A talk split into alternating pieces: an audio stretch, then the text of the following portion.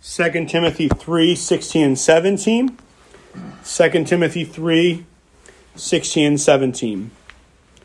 All scripture is given by inspiration of God and is profitable for doctrine, for reproof, for correction, for instruction in righteousness, that the man of God may be complete, thoroughly equipped for every good work. The grass withers, the flower fades, but the word of our God stands forever. You may be seated.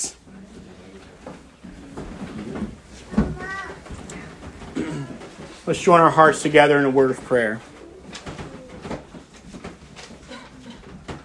Our Father in heaven, we, we pray now as we come to the preaching and hearing of your word that you will be glorified and your people would be edified.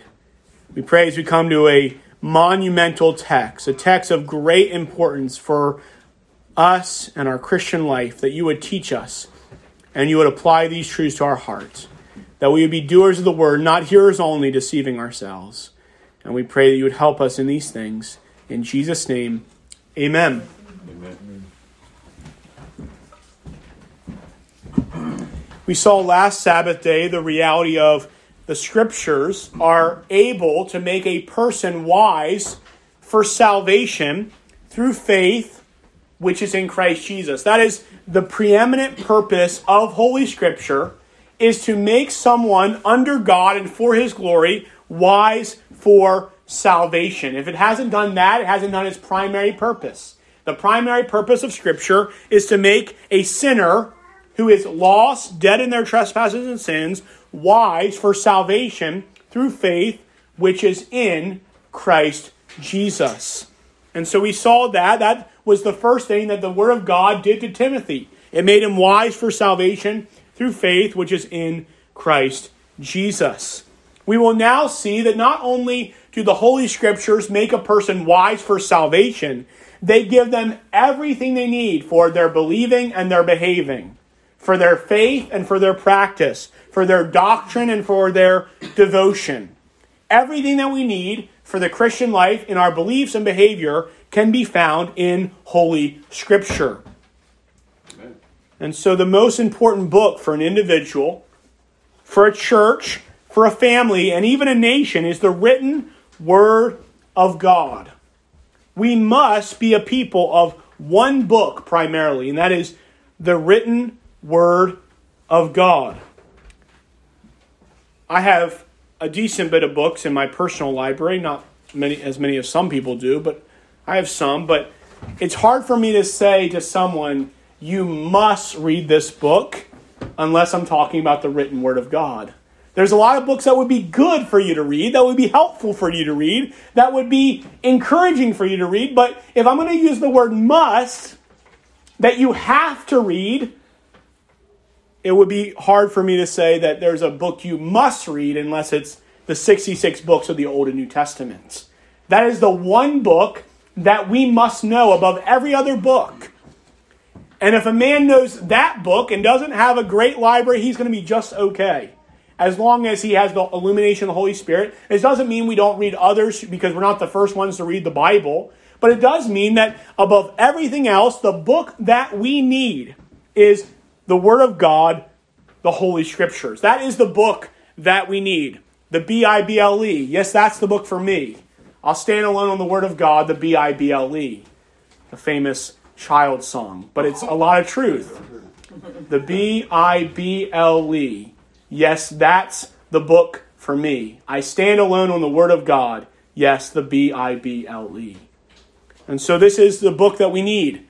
This is the one. This is what we need to hide in our hearts that we might not sin against God. And so, if someone was going to ask you the most important book, we should automatically, without even having to take a second thought, it should be the written Word of God. The written Word of God.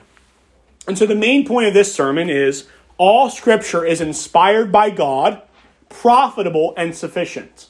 All Scripture is inspired by God profitable and sufficient. My first point inspiration of Scripture. Inspiration of Scripture. My second point, profitability of Scripture. And my third point, sufficiency of Scripture. So, again, my first point, inspiration of Scripture. Verse 16 begins by saying, All Scripture is given by inspiration of God. We know first and foremost that this has to do with the Old Testament because that's the scriptures that Timothy knew that made him wise for salvation. And so, first, in its first application, is talking about the Old Testament scriptures. All of those scriptures given by are given by inspiration of God, from Genesis to Malachi. All those books, all the 39 books of the Old Testament, are given by inspiration of God. They are all breathed out by God. They are all the very breath of God. But if you turn with me to 2 Peter chapter 3, we see this reality of this language of Scripture being applied not just to the Old Testament, but to more than that. 2 Peter 3, starting at verse 14. 2 Peter 3, starting at verse 14. It says, Therefore, beloveds, looking forward to these things, be diligent to be found by him in peace, without spot and blameless. And consider that the long suffering of our Lord is salvation, as also our beloved brother Paul, according to the wisdom given to him, has written to you. Verse 16. As also in all his epistles, speaking in them of speaking in them of things in which are some things hard to understand, which untaught and unstable people twist to their own destructions as they do also the rest of the scriptures. So Peter says here that Paul, all, in all of his epistles, there are some things in Paul's epistles that are hard to understand. And those who are untaught and unstable, they twist those scriptures just like they do the other scriptures. They twist them just like they do the rest of the scriptures, saying that Paul's writings are scripture. And therefore, when Paul says in 2 Timothy 3, verse 16, it includes not only the Old Testament canon, but the New Testament canon. All scripture, what we now know as the 66 books, 39 of old, 27 new, Genesis to Malachi, Matthew to Revelation, all of those scriptures, all scripture, Old and New Testament, is given by inspiration of God. Now the question is, what does the Bible mean when it says inspired? And as some have put it, I think rightfully so. When we say the Bible or the scriptures are inspired by God, we mean that when the Bible speaks, God speaks. When the Bible speaks, God speaks. So what the Bible says is what God says. When, it, when the Bible says it, God is saying. We have silly things said in our day when people will say, well, Jesus never said anything about it. Paul said something about it, but not Jesus. As if what Paul said is not the Word of God. And so, what Paul says, what Jesus says, what Moses say, what Isaiah say, if they're writing canonical scripture, they are saying what God says. And we can say, when Paul says it, thus says the Lord. Just for clarity, some of you might be reading, but there isn't there a text, Pastor Sam, that says, I say it, not the Lord? you might be familiar. Well, what he's saying is Jesus did not say this explicitly in his earthly ministry. But he's not saying that it's not inspired by God. He's saying Jesus didn't talk about this explicitly in his earthly ministry. I'm saying this as one who's been given wisdom from God to communicate God's will to the church. But all Scripture, Old and New Testament, are given by inspiration of God, and therefore, when the Bible speaks, God speaks. And let me turn you to a few texts as we think about this reality. If you turn with me to Matthew 22, about the reality of inspiration and what that means. Matthew chapter 22, starting at verse 29. Matthew 22, starting at verse 29. This is in the context of the Sadducees coming to him about the resurrection and the man marrying and the wife dying, marrying again, all the way up to seven. Whose wife will he have? Who will be his wife in the resurrection? That's, that's the context of Jesus saying this. And so in Matthew 22 and verse 29, it says, Jesus answered and said to them, You are mistaken, not knowing the scriptures, nor the power of God. That could be a very much a, a description of liberals in our day. You don't know the scriptures and you don't believe in the power of God. You deny miracles and you don't even know the scriptures. That's what he's saying about the Sadducees. And then he says, verse 30, For in the resurrection, they neither marry nor are given in marriage, but are like the angels of God in heaven. they don't become angels, but they're like angels in the sense they don't get married. People don't become angels when they go to heaven. People put on Facebook sometimes, God gave them their wings. That's a lie. People do not become angels when they die. People are like angels in the sense they don't marry, given in marriage, but they don't become angels. They stay human. They stay human. Verse 31, though. But concerning the resurrection of the dead, listen to what Jesus says. Have you not read what was spoken to you by God? Saying, and then he quotes the Old Testament. You see, he says, Have you not read what was spoken to you by God? He doesn't say spoken to you by Moses. He says, By God. Have you not read what was spoken to you by God? And then he quotes in verse 32 I am the God of Abraham, the God of Isaac, and the God of Jacob. God is not the God of the dead, but of the living. And when he, the multitudes heard this, they were astonished at his teaching. So we see this reality that Jesus quotes the Old Testament and he says, Have you not read what was spoken to you by God? You would think he would say, Have you not read what was written to you by God, which would still have a strong, foyer, uh, uh, strong uh, thrust to it. But he says, Have you not read what was spoken to you by God? So Jesus says, When you read the Old Testament, it's God speaking to you. And have you not read? Have you, how, how do you not understand that God will not raise the dead? Because have you not read what was spoken to you by God? That God is not the God of the dead, but of the living. He is not, I was the God of Abraham, Isaac, and Jacob, but I am the God of Abraham, Isaac, and Jacob. And so we see this reality that Jesus says that reading the scriptures is hearing God speak to you. And that's why he would say to Satan, Man should not live by bread alone, but by every word that proceeds out of the mouth of God. Now, if you turn with me to Hebrews chapter 3, Hebrews chapter 3, we see a similar emphasis here. Hebrews 3, starting at verse 7. Hebrews 3, starting at verse 7. Hebrews 3 and verse 7. Therefore, as the Holy Spirit says, and then he quotes Psalm 95. Today, if you will hear his voice, do not harden your hearts as in the rebellion in the day of the trial in the wilderness. I'll stop there. It's a quotation from Psalm 95. But he says, Therefore, as the Holy Spirit says, and then he quotes the Bible. So he's saying Psalm 95 is what the Holy Spirit says. God, the Holy Spirit, is saying these things. As the Holy Spirit says. And so Jesus says things like, Have you not read what was spoken to you by God? The writer of Hebrews, so I take the Apostle Paul, it's a sermon by the Apostle Paul, but whoever it was, that's not the argument now. He says, therefore, as the Holy Spirit says. And so the Word of God, or the Scriptures, are what God has said to us and what the Holy Spirit says. So then when we, when we say that all Scripture is inspired of God or breathed out by God or God breathed, what we're saying is when you read the Bible, it's God speaking to you.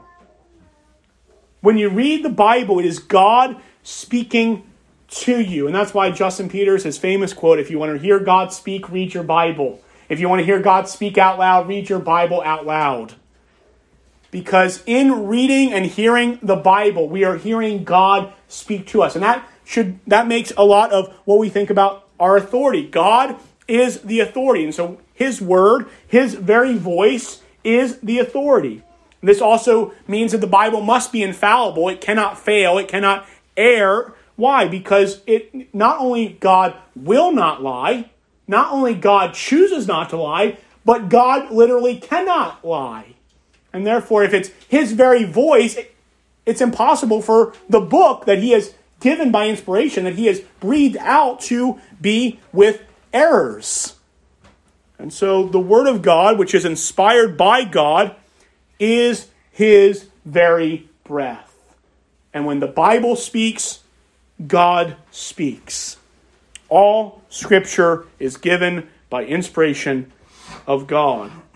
All of it is given for our learning, our admonition, as we will see. But first and foremost, that the scriptures that are given to us by God are nothing less than His very voice to us.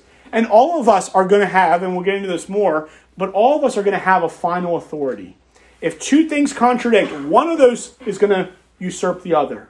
And either it's going to be our man made ideas or it's going to be thus says the Lord.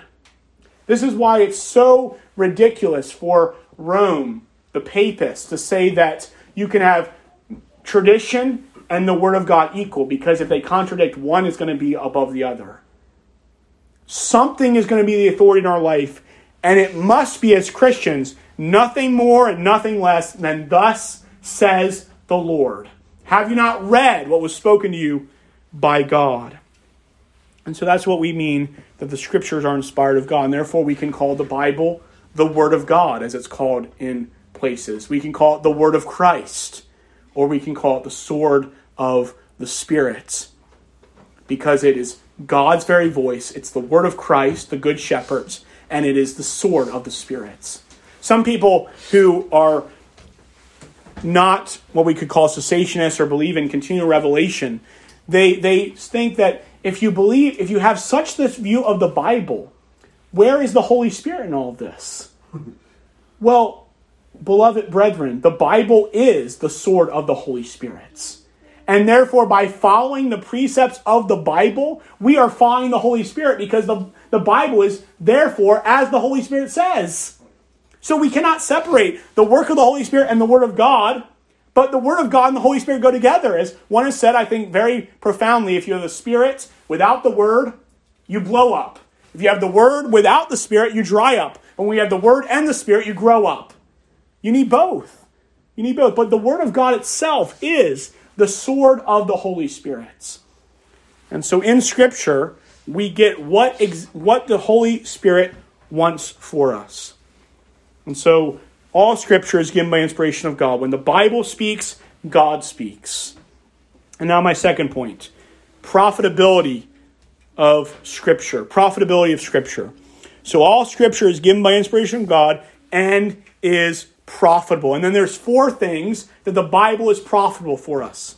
It's profitable for doctrine, for reproof, for correction, and for instruction in righteousness. Those four things, the Bible is profitable for us, for us. And first, doctrine. The Bible is given by inspiration of God and is profitable for doctrine, for teaching. It gives us everything we need to know for what we ought to believe.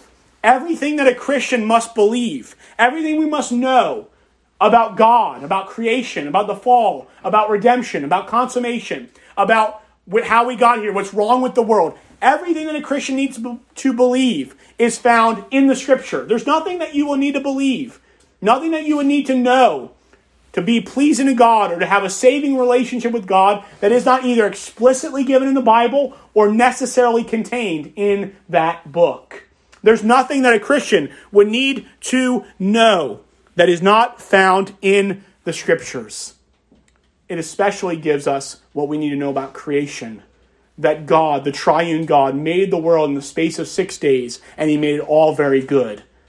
That God made, man, made mankind male and female after his own image to glorify and please him. It teaches us about the fall. Why? What is wrong with our world? Well, the Bible has the answer. The, the, what's wrong with our world is sin because man chose to go their own way. And it teaches us much about fall, about sin. Why? because we need to know why is there disease? Why is there death? Why is there sorrow? Why is there misery? Why is there murder? Why is there mayhem in our world? Because man chose to go away from God to his own way. And so it teaches us about the fall, about man choosing their own devices and going their own way. And then it teaches us much about redemption, that God in his mercy and grace provide a Savior, even our Lord Jesus Christ who was born of a virgin Mary, the Virgin Mary without sin, who lived a life of perfect obedience to God's law, who died the death that his people deserved under God's wrath and curse, was buried in the grave, rose again, ascended to the right hand of God, forever makes intercession for his people, coming again, that whoever believes upon him will not perish, but have everlasting life. And so it teaches about creation and, and fall and, and redemption, and then consummation when Jesus returns at the last day to judge his enemies and to save his people that it, will, it teaches us much about what God will do when He makes all things new.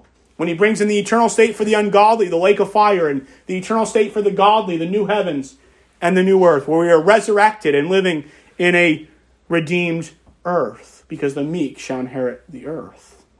And so, this is what the Bible teaches us. The Bible teaches us doctrine. That it teaches us how to be saved, that's verse 15, and it teaches the believer sound doctrine. People sometimes, and I've made this point before, will say things like, I don't really care about doctrine. The irony of that statement is you might ask them, well, who is Jesus? Well, Jesus is God in the flesh. Bing, bing, bing, we got doctrine. Because whenever you say anything about God, who He is, what He is, what He's done, all you're doing is saying doctrine, teaching, truth. And what does Jesus say? Sanctify them by the truth. Your word is truth. And so if we can't, if we don't care about doctrine, we don't care about truth because all doctrine is is truth. And it's interesting too when we think about what love is, because some people say, "Well, I just want I don't care about doctrine. I just want to love people." Well, love, according to the Bible, 1 Corinthians 13, this is one of its definitions. Love does not rejoice in iniquity, but rejoices with the truth. So people say, I just want to love people, I don't care about doctrine. Then they're saying, I have a different definition than God does of love. Because God's definition of love is you love the truth, and therefore you give people truth. And doesn't and some people say, I, I want to be loving. I'm not I know you're concerned about truth. I'm concerned about loving. The Bible doesn't let you make that dis, that disconnect because the Bible says you're speak, supposed to speak the truth in love. The truth in love. And so doctrine is is everything in the Christian life. Because what is the Christian life but believing in the one who is the way, the truth, and the life? And God is the God of truth. Jesus is the truth, and the Spirit is the Spirit of truth. And so doctrine is just believing and receiving all that God has given us in Scripture. But there's nothing that you would need to believe, know, acknowledge, receive that you cannot fa- find either explicitly said or necessarily contained in the Holy Scriptures. And so the Scriptures are profitable for us for doctrine. They give us what we need to know for doctrine. But second, God's Word, the Holy Scriptures, are profitable for reproof. Profitable for reproof. Which this means the Bible is meant to show us where we're wrong. The Bible comes to us and says to you, when you read it, it says, You are wrong about this and you need to change. That's, what the, that's one of the purposes of the Bible. That's what it means to reprove us, where it shows us where we're in error, whether in our beliefs or our behavior in our faith or in our practice, in our doctrine or our devotion. The Word of God comes and it reproves us. says, You're not doing this, but you're supposed to be. You're doing this, but you're not supposed to be doing this. And it shows us our error. That's one of the reasons why God has given us the Bible, so that we can know where we are wrong. Sometimes we can feel when we see areas where we're, where we're not doing right, we can feel like this is terrible. And there can be that conviction and that of why haven't I been doing this all along? But in another sense, positively, you can say, This is wonderful that now I see that I was doing this wrong, so I can change. So I can stop doing this or start doing this. Because we should be those who desire to hear what the Word of God says and not change the Word of God to suit us, but we should change because of the Word of God. Some people, this is what happens. They realize or they, they think they're doing something wrong and instead of humbly submitting to God's word and changing, they change God's word to make it so they don't have to change. They twist the scriptures. They put their, their own pseudo fake interpretation so they don't have to do what God says.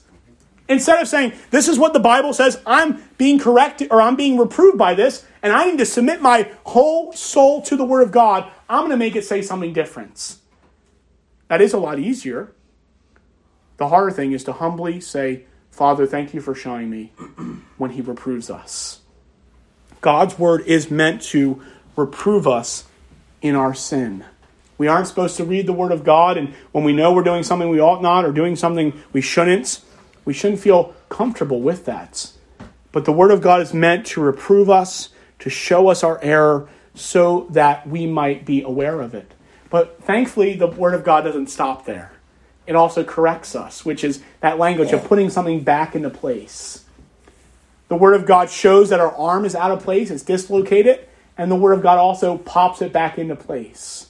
And so it not only reproves us by showing us our error, but it corrects us by showing us what is right and the way we ought to believe. So it, it shows us, Pastor Sam, you're wrong about this. You, you're believing this wrong, but this is the way you ought to go. And not, it takes us by the hand and say, I know you're going the wrong way, but let me show you the right way. It takes us by the hand and gives us the paths of righteousness for God's name's sake. It actually shows us the way we ought to go. It shows us the truth of what we ought to believe and how we ought to behave. It corrects us. It doesn't leave us to say you're wrong and then we just have to wallow in that. It shows us where we're wrong and then shows us the way where we can repent and follow God's path. Follow God's path. Some of you might have heard this story before, but uh, a way that I'm going to give an example where the Word of God reproved and corrected me. I w- I don't know exactly how old I was. I was a teenager at this point, and my mom was pregnant with number six. So I'm number one, and she was pregnant with number six. And I was very upset that she was pregnant with number six. We have enough kids. What are you doing? Where I, I was what is going on? We, we have enough, we're good. And so I was with her and I realized she was pregnant and I was I was upset that she was pregnant again. And I expressed that that I was not pleased that she had another baby in her womb. And that was sinful for me to do that. But that was my real thoughts when I was a teenager when she had another baby. And through my understanding more and more of God's word, I realized that was sin that was wrong for me to, to be angry at something God calls good. But not only did God reprove me and show me my error, He also showed me what I should feel about children that they're a gift, they're a reward, they're a blessing. They're actually something to be prized and not set aside. And so the Word of God reproved me. It showed me my error and it corrected me by saying, You have a terrible view of children right now. This is the way you ought to think about children from a burden to a blessing, from a something that you should hate to something you should love, to something that you should seek to forsake to something you should receive with gladness. And this is what the Word of God did to my heart. It's done this for other things as well, because my life in, in Christ has been a lot of conforming more to the Word of God. Because I didn't, I didn't grow up in this type of environment, this type of church environment. I grew up very differently than this type of church environment. But what has my life been? Been reproved and been corrected. And I, I don't look back in upset about that. That's just been my life. Some of you might know this, but when I was in college, legitimately thought Joel Osteen was a good preacher. Legitimately, not even joking. God has done a lot of reproving and correcting in my life. but I'm thankful for that. To go from that to where I'm at now. There's been a lot of reproving and correction, but I'm thankful for that because God hasn't left me to be in my own devices. And by God's grace, my desire has been Obviously, not perfectly, but my sincere desire is if I see in the Word of God, I want to do it. Even if I haven't done that before, even if that hasn't been my practice in the past, even if I've only seen people do it a different way, if I see in the Word of God, that's what I want to do. And that should be all of our desire by God's grace. Of course, no one does it perfectly. I'm not saying I do it perfectly. I want to grow in it more and more. Of having a humble spirit of saying, God, this is what you say. No matter the cost, I want to do what you say. Even if it makes other Christians look down upon me or ridicule me, or even if I'm not accepted in uh, amongst people that I should feel accepted by, other brothers and sisters in Christ, I'm willing to obey you and leave the consequences to you. Because that's what the Word of God does. It reproves us, it corrects us, it, it shows us where we're wrong, and then points us where we ought to be. This is the purpose of the Word of God. And so if you're always looking to the Word of God to validate you, and, and so you don't have to change, then you're not reading it correctly.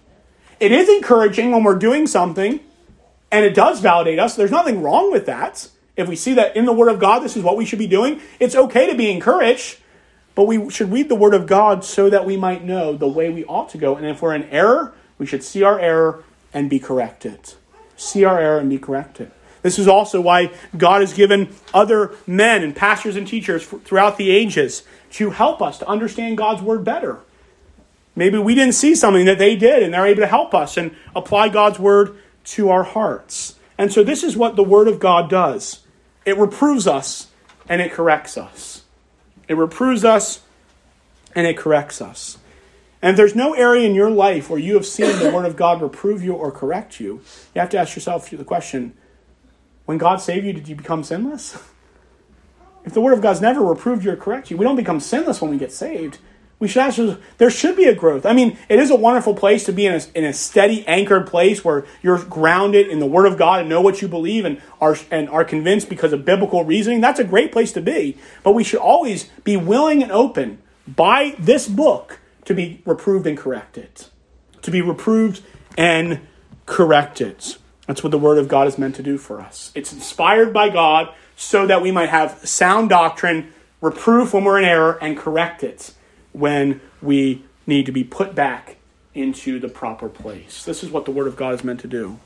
But also, it's meant to instruct us in righteousness. The Word of God is to instruct us in righteousness, which means that in light of the Word of God giving us sound doctrine, what we ought to believe, and reproving us and correcting us, it continues to lead us in the way we ought to go. It continues to help us and shape us and form us because God saved us through the person and work of Jesus Christ for this reason that we might be holy. For other reasons, for his glory, because he loves us, yes, but also because he wants us to be holy, because he wants us to be righteous, because he wants us to walk more and more away from sin and more to righteousness. And this doesn't mean when we stumble and fall that we're, we're, we're lost forever. We repent, we confess, we make things right. But our desire should be that we want to be instructed in righteousness so that we might more and more and more and more walk in God's ways. We, we read and sang it this morning. He leads us in paths of righteousness for his name's sake. That's what God does for us. He, he leads us in the way we ought to go. And Jesus died and rose again for you if you're his sheep so that you will be holy, so that you will be righteous. That's a wonderful thing about the Christian life. He doesn't just forgive us of our sins and leave us there, He forgives us of our sins and sets us free to walk in His ways, that we might be more and more and more obedient to God through Jesus Christ because of His great love for us. And so, this is what the Word of God does it gives us what we need to believe and how we ought to behave the Word of God not only shows us how to be saved, but how to live a faithful life in Christ. Some people, they, they, they say, All I care about is knowing how I can get to heaven. That's all I want to know. How can I get to heaven? And yes, we want you to know how to get to heaven, but we also want you to know how to live faithfully on this earth while God gives you breath.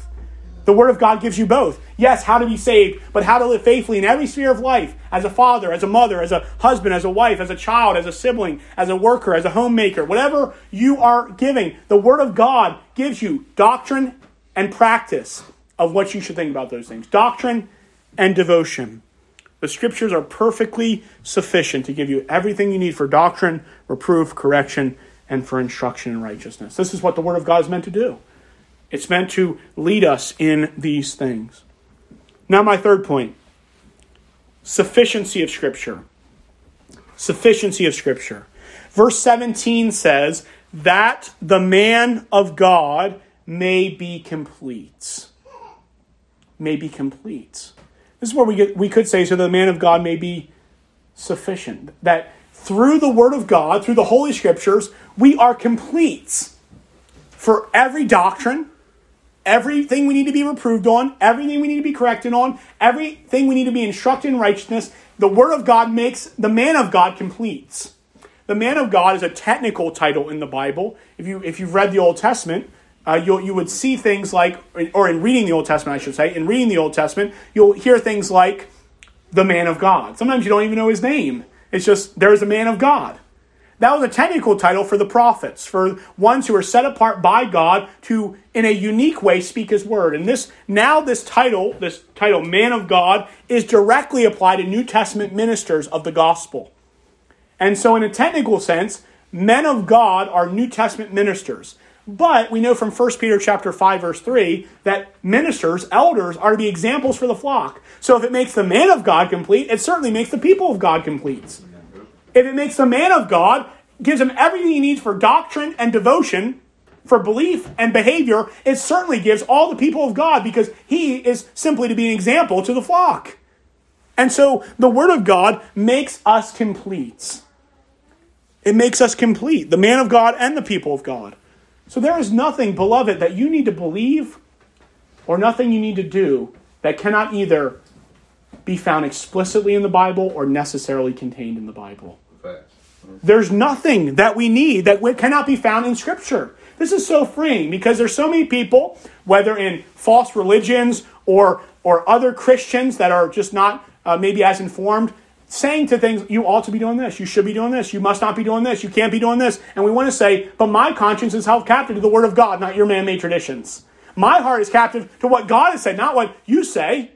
And it's freeing to say, my conscience is only bound to do what God says. If you can show me in Scripture where I need to do this, I will freely do it. Please show me in Scripture. I want to obey God, but I don't want to be captive by every whim and fancy of doctrines and commandments of men. But there's so many people, you ought to be doing this, you ought not to be doing this. And if they are saying us from Scripture, yes, we ought not to be doing it. We ought to be doing it if it's from Scripture. But if not, we're free. Our conscience is free. I love how our confession puts it in chapter 1, paragraph 6. it says, I'm just going to read the first part. It says, quote, the whole counsel of God concerning all things necessary for his own glory, man's salvation, faith, and life is either expressly set down or necessarily contained in the Holy Scripture unto which nothing at any time is to be added, whether by new revelation of the Spirit or traditions of men. End quotes. Everything you need for God's glory, your salvation, your faith and life is either expressly set down in Scripture or necessarily contained, therefore we shouldn't add anything to it. Or our chapter on liberty of conscience, Christian liberty, and the liberty of conscience. One of my favorite chapters in the whole confession, chapter 21, paragraph 2. Quote, God alone is Lord of the conscience. Let me pause there. That is so important. God alone is Lord of the conscience. I'm not Lord of your conscience. Other churches aren't Lord of your conscience. God alone is Lord of your conscience. If I'm telling you to do what Scripture says, then yes, you must obey it because God tells you to do it. But if it's just me with no biblical basis, you're completely free.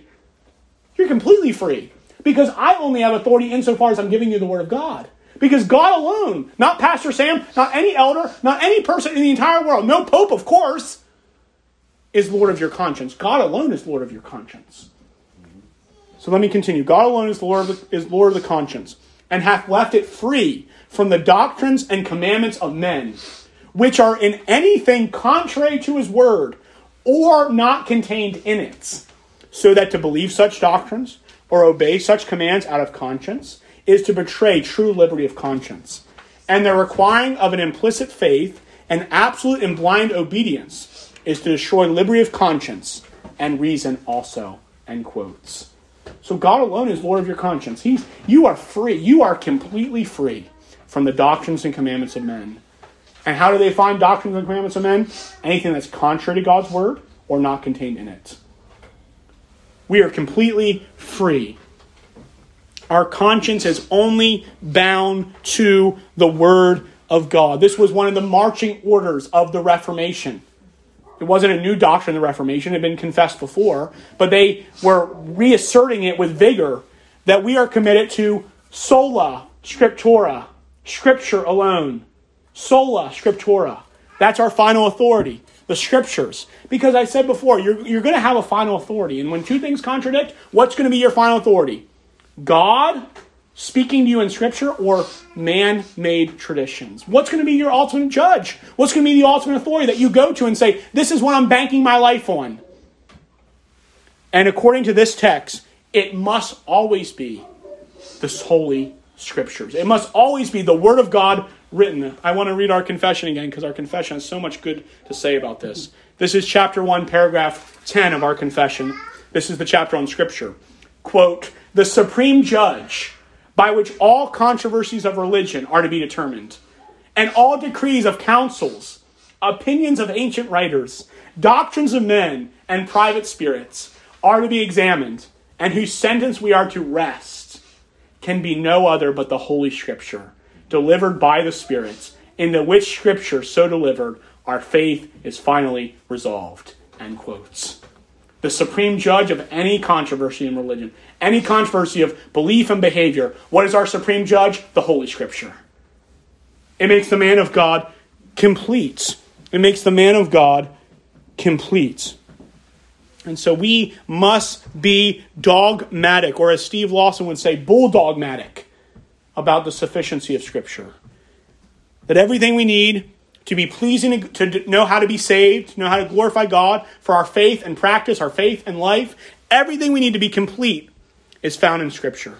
Everything that you need to be able to walk in the path that God wants you to walk can be found in Scripture. And this is why we must be people who more and more know the Word of God. Sometimes people, because the hard work of knowing what to do is, is reading the Word of God, praying, getting godly counsel, a lot of times people will go the easy route and say, I know this is God's will, not because I've searched the Scriptures, but because I have a peace about it. Because I feel a subjective inward peace, or because I'm, I'm just following my, my gut, or, or they'll say things like this of, I know this is God's will because I heard the Lord speak to me we don't find God's will through those ways. And you know why people say that? Because a lot of people think this. I think this it might be maybe people aren't always thinking it consciously, but I think it's in the background. Who's going to say to someone say God didn't speak to you? It's lot, it's hard for people to say that sometimes. Because if someone says the Lord spoke to me, I know this is what God wants because the Lord spoke to me. It takes a lot of courage to say, "No, I don't believe the Lord spoke to you," because that's contrary to His word or not contained in it. But people, instead of searching and heeding the word of God, it's a lot easier to say, I feel peace about it, or the Lord spoke to me. This private reality to my own heart. But it's by the word of God and the word of God alone that we are made complete. And then also it says, we are thoroughly equipped for every good work. Not some good works, not most good works, not many good works, every good work. It makes us complete for every doctrine that you need to believe and every good work that God wants you to practice. Everything that you need to know is found in Scripture. And it's not in Scripture, God doesn't want you to do it. Out of conscience, as, a, as an act of devotion to Him. Scripture is sufficient to equip us for every single good work. Every belief, every behavior is found in Scripture. It's found in Scripture. Our confession puts it like this. I know I've been reading it a good bit, but it has wonderful things to say about these things. This is on the chapter of good works. So we're talking about the Word of God making us thoroughly equipped for every good work. Chapter 16, paragraph 1 quote, Good works are only such as God hath commanded in his holy word, and not such as without the warrant thereof are devised by men out of blind zeal, or upon any pretense of good intentions. End quotes. Good works are only what God's commanded in His Word. And people, even if it's even if they have a zeal for God, even if they have a desire to please God, if it's not based on Scripture, you know what God calls it? Blind zeal. Blind or zeal without knowledge. Or even if they do it upon good intentions, their intentions are right. Their desires to honor and glorify God, their desires to be pleasing to God. If it's good intentions but not based on God's word, it doesn't matter how good their intentions are. It's not a good work before God. Because the Word of God and the Word of God alone thoroughly equips us for every good work. But what does the Scriptures, as we saw more last week, but to, to bring this home, what do the Scriptures primary always want to point us back to? The person and work of the Lord Jesus Christ. Because how are we motivated to love doctrine, to be willing to be reproved, to be corrected, to be instructed in righteousness, so that we can be thoroughly equipped for every good work? only through Jesus Christ.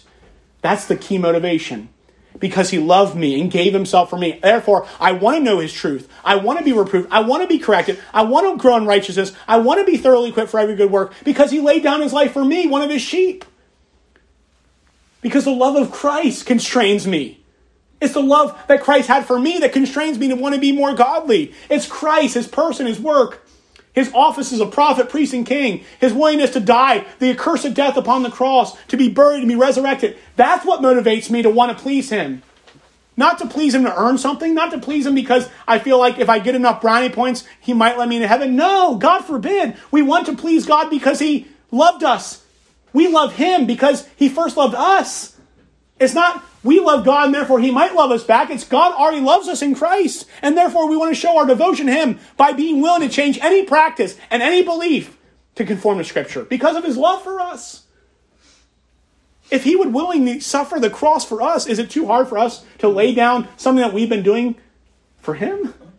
If he was willing to endure the forsakenness of God upon the cross and experience his divine wrath for us and for our salvation, is there anything that's we cannot put aside for his glory? If he would do that for us, the glory of the cross should be the motivation that we have to want to live a life of faithful doctrine and faithful devotion, faithful believing and faithful behaving. It's because of his great love for us. And this also frees us as well because some people can feel burdened when they hear new commands from the word or, or they grow thinking that somehow their relationship with God wasn't good before. And now it's somehow, now they're accepted by God because they're growing in their sanctification. Beloved, our relationship with God does not depend on our amount of sanctification. Blessed be his name. Our relationship with God depends on the finished work of Jesus Christ. And yes, we want to grow. Yes, we want to be more holy. Yes, we want to be more obedient. But it's not as if when we were saved and we didn't know many of the things maybe we know now, that somehow God didn't accept us.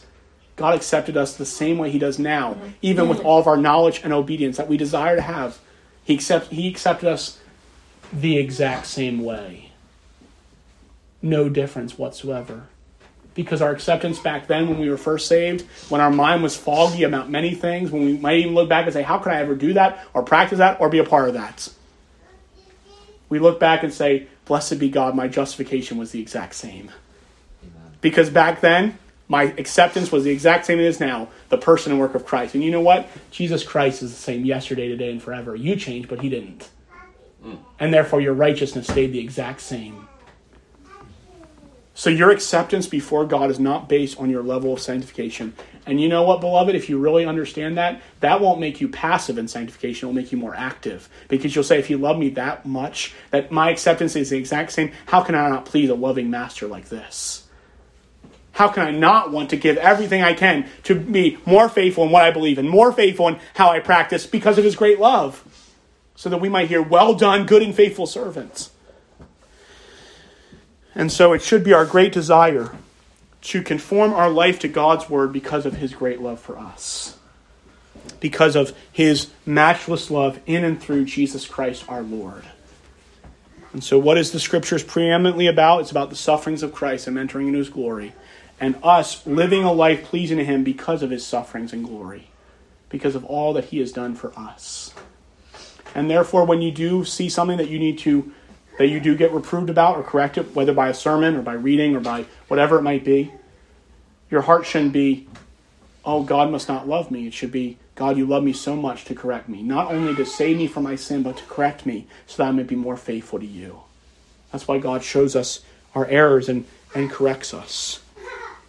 And so now to bring it even more to application, if you're here without the Lord Jesus Christ, He is the main purpose of the Bible and the Bible cannot really be helpful to you unless you first have come by God's grace to repent and put your trust in Jesus Christ.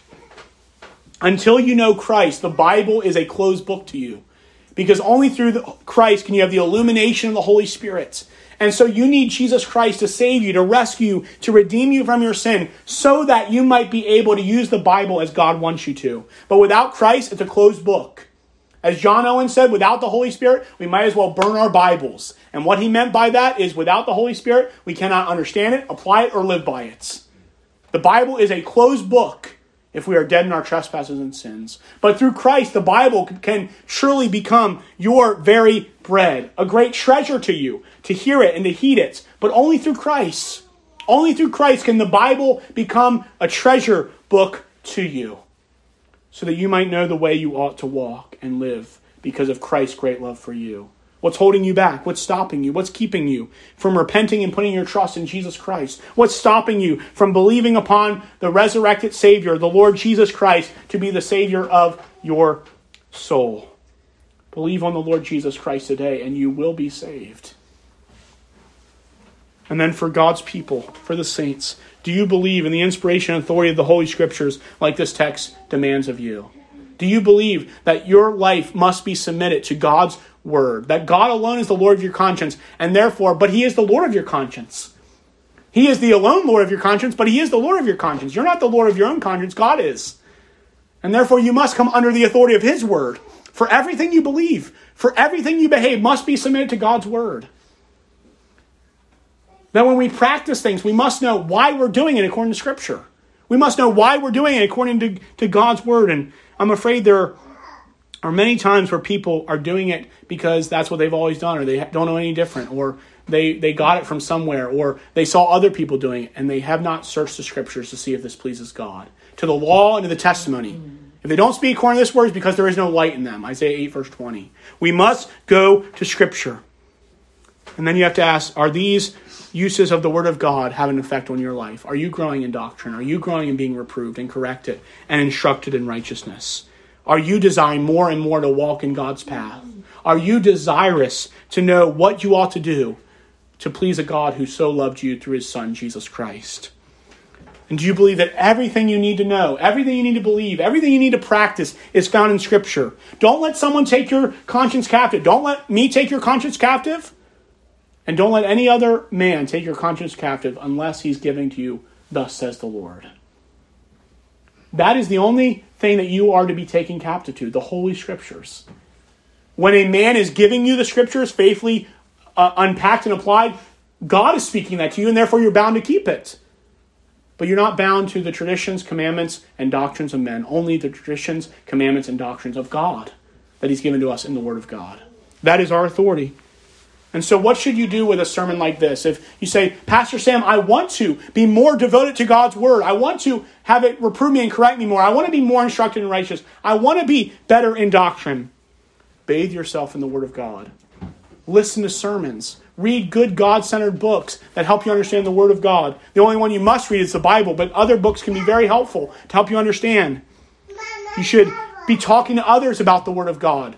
What a great way to learn it by telling others about what you're learning, talking to others. And so, if you want to grow in your knowledge of God word, God's Word, there is no easy task. There's no easy formula. There's no take this pill and you, you get sound doctrine and sound practice. It's the consistent meditating on God's law day and night. Because only then will you make will only then will you be like a tree planted by the rivers of water that brings forth its fruit in season, whose leaf also shall not wither, and whatever you do shall prosper. And so you must bathe your mind and your heart in the Word of God. Not just by reading it, by, but listening to sermons, reading good books about it can be helpful by talking about it with others. The Word of God is our standard. And so, therefore, as I said earlier in the sermon, not original with me, but if you have the Spirit without the Word, you blow up. If you have the Word without the Spirit, you dry up. But when you have the Word and the Spirit, you grow up. May we love the Word of God as a lamp to our feet and a light to our path. Amen. Our Father, we pray that you would bless these truths, that we would love your Word more, and that you would teach us what we ought to believe and how we ought to behave through your Word. In Jesus' name, amen.